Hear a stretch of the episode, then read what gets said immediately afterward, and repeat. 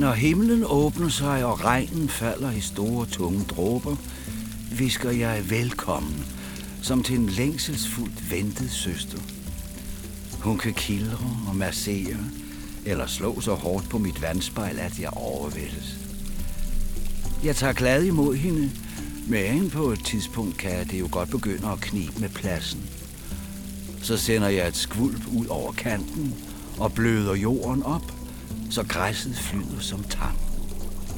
Det har jeg gjort siden menneskene gik på jagt langs mine bredder, og det gør jeg også i dag, hvor de for det meste gemmer sig væk inde i deres store hule kasser, når regnen rusker og vinden hyler. Jeg er guden åen, og jeg er en del af deres liv. Jeg er den klukkende horisont, de vågner op til. Og jeg er det kølige mørke, som de hujende hopper i på en glohed sommer eftermiddag.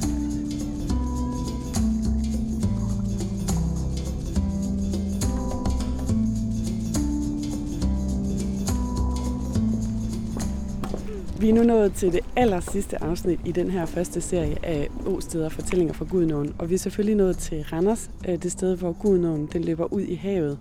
Og har man været i Randers, så vil man måske også kunne øh, kende synet af de her øh, kubler, hvor Randers Regnskov ligger nedenunder. Og øh, der er jeg øh, parkeret min bil i dag, og øh, nu står vi så og kan kigge op på en meget smuk blå bro, den er faktisk nærmest skrigende lyseblå, hvis det overhovedet er en farve. Øh, og hvad er det for en bro, vi står og kigger på? Den er helt vildt flot. Det er den gamle jernbanebro på Grenobanen, som går ud mod øh, Djursland, og som er vores måde at, at forbinde byen med, med hele oplandet fra Djursland på. Og den øh, var jo oprindeligt øh, lidt småkedeligt grå, beton, øh, jernagtigt. Men øh, for nogle år siden, da den blev lavet om med nedlagde jernbanen, og den blev til en cykelgangbro, der valgte man altså fra Randers Kommunes side at sige, så skal den have en markant farve. Og så fik den den der meget meget skarpe lyseblå farve, der jo selvfølgelig øh, vagte furore og gav en masse øh, snak, skal den nu være, og vores tidligere stadsarkitekt var ved at miste sit embede på den. Men, øh, men i dag har den den her lyseblå farve, og der er ingen i Randers, der vil undvære den. Den skal være den her lyseblå farve. Fra en boblende sumkilde i Tindekrat til Randers by er jeg nu rejst 149 km langs Gudnåens bugtende bred. Jeg har hørt fortællinger om jernalderkonger og tørvekællinger, om fromme munke og kloge ingeniører, og nu står jeg altså her ved en skrigeblå bro i Randers med Tina Knudsen Jensen fra Randers Stadsarkiv. Kan vi lige gå op og kigge, ja. øh, hvordan det ser ud derfra, at vi øh, kommer ud på broen her nu. Og det er jo faktisk en fuldstændig øh, fantastisk udsigt, man har med, øh, kigge ned til havnen på den ene side, og, og, og endnu en blå bro øh, derovre på den anden side. Ja. Altså ind i landet, der har man jo den nye jernbanebro, den som jernbanen bruger i dag, den som er den, den, altså den østtyske længdebane nord-syd, kommer fra Aarhus og kører ind til Randers. Der ser man en bro, og den har så fået en matchende farve faktisk, for at vi har de her to blå broer. Og så står man jo midt på den her gamle jernbanebro, og den bliver jo ikke grimmere af, at man kommer ind i den, for så får man virkelig blik for konstruktionen og kan se, hvor fin den faktisk er. Og så har man udsigten ind imod landet, og så har man den på den anden side mod havnen og mod byen, fordi vi er jo meget, meget tæt på Randers by, når vi står herude midt det hele. Randers er en by, der altid har været påvirket af vandet. Pramdrager og købmænd med store skibe har gennem historien sikret byen rigdom gennem handel. Men i dag betyder vandet også udfordringer, og Randers arbejder både på at skabe sociale opholdsrum tættere på vandet, mens de også kæmper mod stigende vandmasser og adskillige oversvømmelser. Når man øh, står her og kigger ind mod Randers by, så er det jo i dag en, øh, en række huse, der ligger der. Men øh, 150 år tilbage, altså fra midt 1800-tallet, der var det jo her prammene, de kom ind til byen. Det var her, de omlastede. Man har jo lidt længere inde de store skibe, der kan komme ud fra, fra den store verden. Så kan du komme herind, og så kan du laste om til de her fladbundede pramme, og så kan du transportere ind af Gudnåen.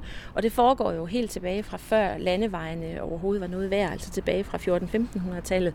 Og så bliver det rigtig voldsomt, eller den stiger trafikken, da man kommer op midt i 1800-tallet, hvor Silkeborg kommer med. Trafikken bliver lige pludselig nødvendig at kunne laste så mange ting og kunne trække dem frem og tilbage. Så det bliver en vigtig del af hele transportsystemet her, at man kan bruge vandet.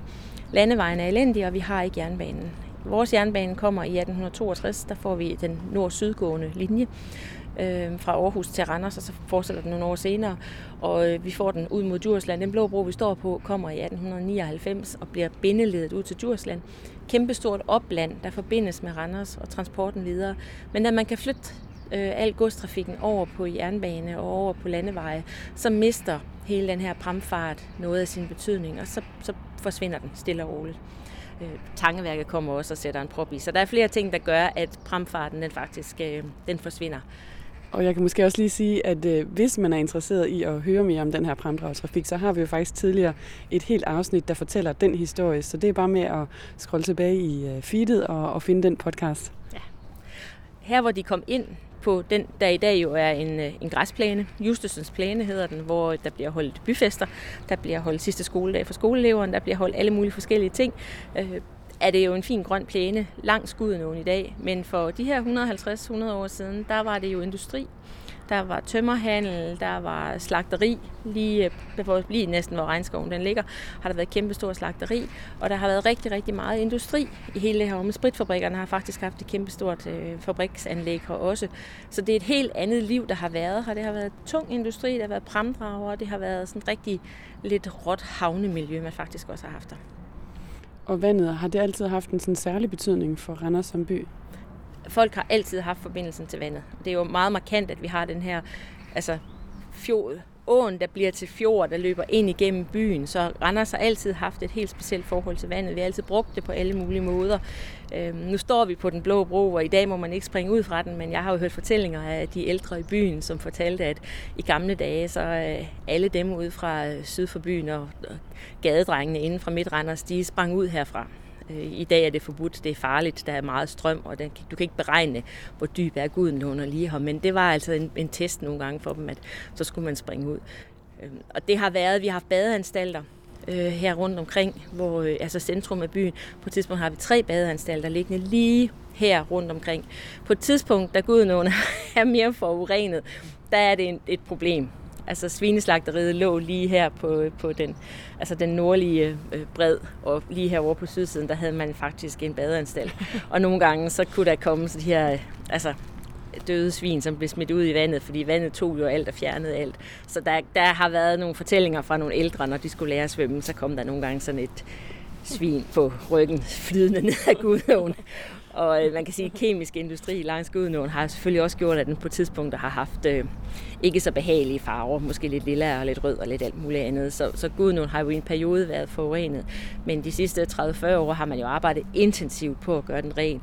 Og i dag har man faktisk sådan nogle open water arrangementer, hvor man kan svømme, hvor der er en del af sådan et minimaraton, der svømmer du faktisk en kilometer jeg synes, vi skal begive os hen imod midten af byen, hen hvor vi har den centrale hovedfærdselsår, der kommer ind i midtbyen, altså hen ved Randersbro. Jeg synes, vi skal derhen omkring og se, hvad det egentlig er, og hvorfor det er byen, den overhovedet ligger her, hvor den ligger. Det er lidt speciel udsigt, ikke? Altså man går her på højre side, så har man sådan virkelig flot naturområde, altså sådan en helt sumpområde med ja. siv og, og træer, og så kigger man til venstre, så har man bare massiv industri øh, og moderne by. Og nu kommer solen frem, netop som vi er på vej ned til den lokale motorbådsklub. Og det er da også lidt af en placering, at man kan få lov til at sejle her helt inde i øh, det centrale ja. Øh, Randers. Motorbådsklubben har ligget her i rigtig, rigtig mange år, også før det blev, kan man sige, eksklusivt og en, en pænere natur omkring fra dengang, hvor det har været industri. Så den har bare fået lov til at ligge her mellem faktisk vores store Randersbro og så jernbanebroerne. Så øh, det skal helst ikke være for højvandet, så kan du faktisk ikke få din båd under broen. Men den ligger fuldstændig fantastisk, direkte ned til Gudenåen. Og lige over på den anden side, der har man så hele byen liggende lige på den modsatte side.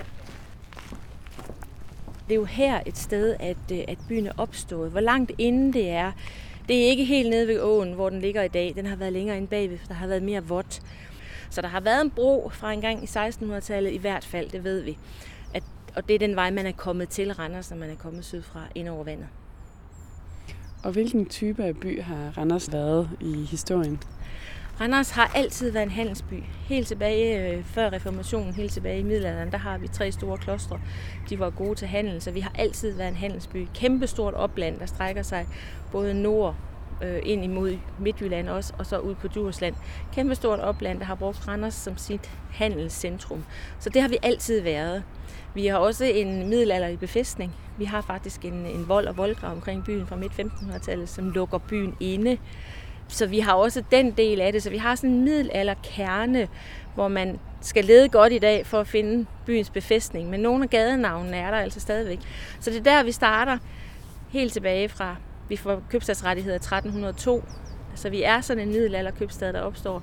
Vi øh, udvikler os voldsomt, fordi vi har handelen, så vi får rigtig, rigtig mange købmænd. I 15-16 op i 1700-tallet, der er vi købmændenes by. Det er købmændene, der bestemmer alt. Det er købmændene, der sidder på al magt.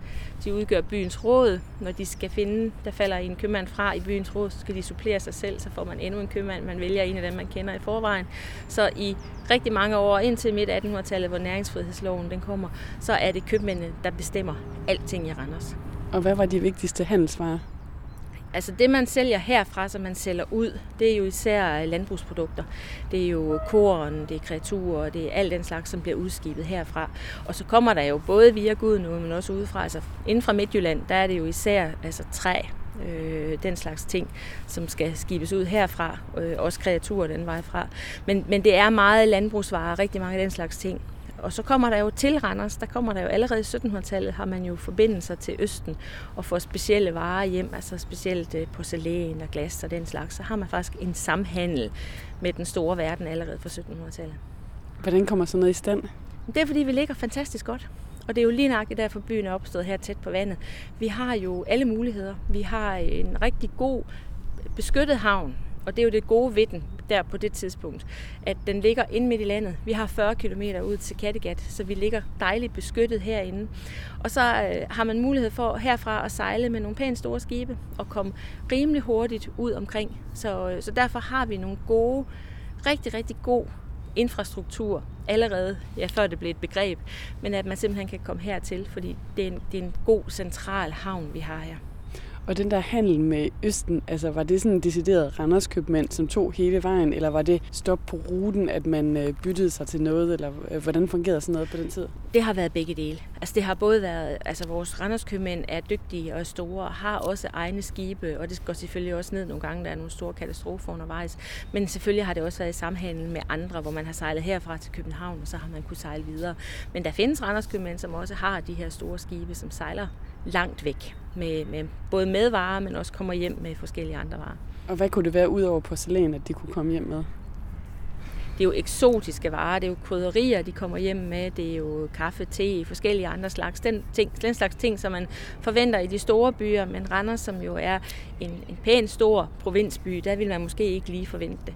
Men faktisk er vi på det tidspunkt jo større end Aarhus. Det plejer vi altid at prale af, at op til, op til 1800-tallet, der er Randers faktisk større end Aarhus. Så bliver det en udfordring med den her havn, fordi vores, øh, det bliver nemmere for Aarhus, fordi det ligger meget tæt på det store vand, så der er ikke den der 40 km lange tur, som er hele vejen ind. Og det arbejder man jo så altid på i Randers. Man skal bruge rigtig meget krudt, rigtig meget energi på at sørge for, at vores sejlrute her inden fra midtbyen og så ud til Kattegat, den altid er nogenlunde farbar. Og derfor har vi også et kæmpe stort, øh, stort arbejde med, med opmudring.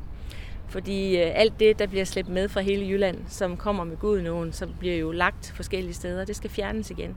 Så helt tilbage i 1700-tallet, der har vi de første forsøg på at fjerne øh, slam og mudder fra bunden af øh, det bliver så Randers Fjord, når vi kommer længere ud, og fjerne det for at kunne få de store skibe, og skibene bliver større og større. Så vi har et evigt arbejde med at holde Randers Fjord fri, så vi kan få de store skibe hen. Skal vi begynde at bevæge os ned mod havnen og øh, se på det sidste stykke af turen? Ja. Det her det har udviklet sig fra at være en parkeringsplads, rigtig kedeligt grå parkeringsplads, til nu at være en bypark, der hedder Tronholmen. Fordi det er igen de der holme og småøer, vi er ude i. Og i dag er det blevet til en legeplads med alle mulige Randers motiver. Med inspiration fra den virksomhed, der har været her. Vi har haft en kunstmøllestensfabrik, Ingsko, så der ligger en halv møllesten og stikker op af jorden. Der har været, vi har selvfølgelig Vestas, hed det engang, i dag hedder det Mikon, opstået her. Så selvfølgelig ligger der nogle vindmølle, vindmøllevinger, som man kan hoppe på. Vi har en togvogn, Scandia er jo en af vores navnkundige virksomheder, så det har vi selvfølgelig også. Så med udgang sådan i Randers Industri, så har man faktisk lavet en parkourbane her. Det siger altså også et eller andet om byen, ikke? At, at man også er stolt af sin industri på ja. en eller anden måde, at man vælger ja. at gøre de motiver til ja. en legeplads. Ja. Det tror jeg ikke, man vil se alle steder. Nej. Randers Industriparcours, så man har simpelthen taget udgangspunkt i, hvad har vi af lokale industrivirksomheder, som vi så kan bruge til at lave sådan en legeplads. Og er det så fordi, at de har sponsoreret det, eller? Nej, det har de ikke. Det har de ikke. Det er Der er simpelthen søgt fordi, penge fra en fond, som så har gjort det. Og så har man altså valgt at sige, at vi vil gerne have noget, som er specielt for Ja, vores by, ja. som giver noget identitet til os. Ja. Og vi er jo en gammel industriby. Ja. Altså, da købmændene gradvist begynder at slippe sit tag, så bliver vi jo en industriby. Og er det måger, vi lige så stille også skal begynde at høre? Nu begynder vi virkelig, ja. Ja. At kunne fornemme havet. Og nu kommer vi tættere på havnen, altså på selve havnen, som jo stadigvæk er en aktiv og meget, meget driftig havn, som stadigvæk ligger inde midt i Randers. Her der er vi nået ud på den anden side af, af vores store centrale bro af Randersbro, og så er vi faktisk kommet over i havnen. Og når man er på sydsiden, så har vi et naturområde, et parkområde. I midten har vi en kæmpe stor pier, hvor der er industri, vores kraftvarmeværk, og så har vi faktisk om på den modsatte side et havnebassin, og så har vi havnen om på den anden side med de centrale landeveje. Og sådan her har vores havn set ud siden 1930'erne. Før den tid var der rigtig meget de her små holme, å, øer rundt omkring, som man kunne bevæge sig på. Og det, der i dag udgør et kæmpestort industriområde inde midt på piren, det var en lille bitte holm, hvor, øh, hvor der var noget der var anlægspladser for nogle af nogle små skibe og sådan noget, men slet, slet ikke så stor, som den bliver nu her. Og det hænger sammen med, at man laver, at man laver de der store havneændringer. Det hænger simpelthen sammen med, at man har jo mistet sin position. Øh, vi var meget store, vi var større end Aarhus, vi havde stor øh, transport på, på vandvejen. Men gradvist så overtager Aarhus en del. Vi får en jernbane, der kommer og tager noget. Aarhus er tættere på, øh, på det store vand. Vi har stadigvæk 40 km indsejling fra, fra Kattegat og ind til Randers. Øhm, og uddybningen fortsætter stille og roligt, men vi bliver simpelthen nødt til med jævn mellemrum at lave opmudring af hele, hele indsejlingen. Og det kommer også til at påvirke øh, havnen herinde. Slutningen af 20'erne, der øh, finder man ud af, at nu bliver vi simpelthen nødt til at gøre noget alvorligt. Og så vælger man at, flytte Gudnåens hovedløb, hvor det tidligere lå meget mere bynært. Øh, I dag er der et lukket havnebassin. Så var det blev det på det tidspunkt lagt over, så det løber øh, på sydsiden. Og der løber det faktisk igennem øh, og forbi Randers, og så har vi et lukket havnebassin, hvor vi har skibs, fart, og vi har også skibe, der kommer og lægger til. Men det gjorde man, og så lavede man en opfyldning, hvor det der før var sådan en lille holm, ind midt i det hele, den hed faktisk 20 Holmen. Øh, der var landingsplads for nogle skibe, men ikke den store industri. Så laver man den her kæmpe store pier midt i det hele. Lange, lige kajer, svejebassiner, hvor de store, kæmpe store skibe kan, kan sejle fra, kan vende. Og så uddyber man hele sejlranden til 7 meter. Og det har vi faktisk stadigvæk den dag i dag, her knap 100 år efter. Der er de 7 meter tilstrækkeligt til, at vi kan få faktisk temmelig store skibe ind. Og det er simpelthen et forsøg på byen på at sige, at vi skal have genvundet noget af det, vi har tabt. Vi skal virkelig have etableret en ordentlig havn. Og det er en ordentlig havn. Det kommer aldrig til at få en kæmpe betydning sådan økonomisk for byen, men havnen er dygtig og er levedygtig, og er det stadigvæk i dag. I de her år, der snakker man rigtig meget om, at havnen jo meget gerne skulle flyttes ud. Vi snakker byen til vandet. Vi snakker om, at Randers gerne vil tættere på det her vand, som har en tiltrækningskraft for alle randrusianere. Men fordi det stadigvæk er industri og tung industri, vi har liggende på havnen, så vil det være rigtig godt, hvis man på en eller anden måde kan få den del af den flyttet. Så man snakker faktisk om sådan cirka 15 km ude af indsejlingen, at der vil man gerne have flyttet noget af den tunge industri ud, og så kan havnen igen blive omdannet til sådan et sted, hvor borgerne de kan bruge den meget mere. Når man står her og går her, så går man jo faktisk i niveau med vandet og går meget langt ned. Men hvis man går op ad de her få trapper op på toppen her, hvor der er lavet en kunstig øh, strand og en beachvolleybane, så får man faktisk en fantastisk udsigt. Det synes jeg, vi skal prøve. Jamen så heroppe, så kan vi jo faktisk se hele vejen ind over de her Randers' flotte tage. Man kan fornemme, det er også en historisk by.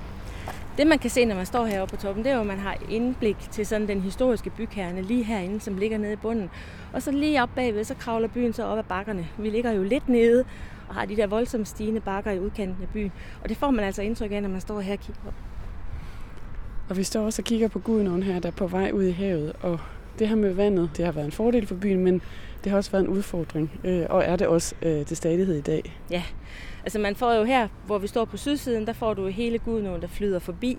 Man kan lige ane den blå bro længst til venstre her, og så har man så vandet, der kommer, og hvis man kigger den anden vej ud på, så får du så en stor del af indsejlingen herude. Og det er jo rigtigt, at vi ligger rigtig godt. Vi har vandet, det er en stor fordel for byen, og samtidig så giver vand jo udfordringer. I de her år kan man jo særligt se det, men Randers ligger altså et sted, hvor vi altid har haft udfordringer med vandet. Vi har altid haft oversvømmelser. Øh, byen, især den nederste del af byen her, har jo været øh, jævnligt forår og efterår haft oversvømmelser. Nogle større, nogle mindre. Vi har nogle meget fascinerende billeder af, at der faktisk jo er nogen, der sejler et godt stykke op i gaderne, fordi så voldsomt kommer vandet altså. Så den nederste del af byen er ved, ved nogle saneringer og ændringer blevet hævet. I hvert fald en meter har man måttet hæve den, så vi har det niveau, vi har i dag. En af de måder, man har tænkt sig måske at få løst noget af det her problem med oversvømmelse, det er faktisk ved at kombinere en løsning på trafikken med en løsning på vandet. Og så vil man yderst på pieren ude, lidt uden for centrum, vil man faktisk lave en ny vej på tværs af det hele, og så vil man kombinere det med sådan noget dæmning, sluse, hvor man kan lukke for vandet, så man kan simpelthen holde det ude. Det er især farligt for Randers, når der kommer store mængder ind fra Kattegat også der kan det give virkelig, virkelig store udfordringer, hvis vi har en vestenvind, der presser vandet ind, hvis vi samtidig inde i Midtjylland får rigtig store vandmængder, så samler det sig lige her. Så kunne man lukke derude og holde vandet ude i fjorden, så vil det give store fordele. Så vil vi forhåbentlig undgå en stor del af de oversvømmelser, som truer Midtbyen med jævn mellemrum. Og nu står vi jo så her og kigger ud mod Gudnåen, der er på vej ud i øh, Kattegat. Og det er jo sådan her, vi så faktisk også skal til at sige farvel til den. Så hvornår er det, at man øh, præcis siger, at øh, her slutter Gudnåen? Der er meget store diskussioner. Der er jo nogen, der påstår, at det er lige ved Randersbro, at der slutter Gudnåen, og så har vi Randersfjord længere ud. Øh, nogen siger, at vi har Gudnåen, så har vi havnearealerne, og så har vi fjorden. Men der er faktisk også nogen, der siger, at man skal sådan en 10 km ud af væk fra Randers, ud mod øst, ud hvor Grundfjorden slår et knæk, og det faktisk er helt derude at Gudnåen, den sådan stopper. Men, øh, men i hvert fald her, hvor den dramatisk ændrer karakter fra at være den her fjord, øh, åen, og så bliver den jo så til noget helt andet sejlbart, meget større, lidt mere voldsomt, når man kommer længere ud.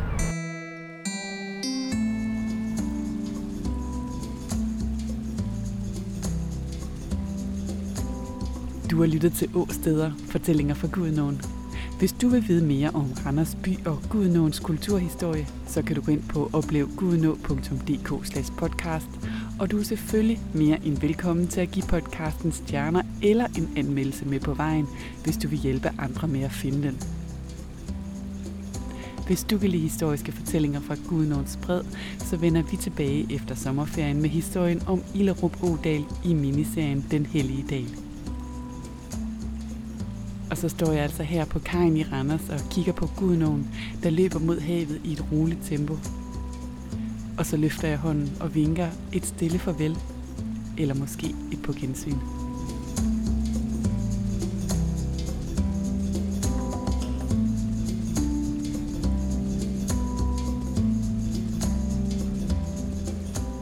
Nu er det tid til at tage afsked, for jeg har snart nået mit mål. Du har fulgt mig fra jeg piblede op af jorden midt i Jylland, og du har set mig vokse fra et lille forsigtigt vandløb, som siden tog sin plads og voksede i bredde og volumen. Jeg har fortalt dig min historie om de ting, man ikke kan se med det blotte øje, og nu er det din tur til at fortælle dem videre. Jeg har ikke travlt, men jeg kan mærke, at tiden er knap, for jeg nærmer mig roligt mit mål, hvor det ferske bliver salt, og hvor å bliver til hav.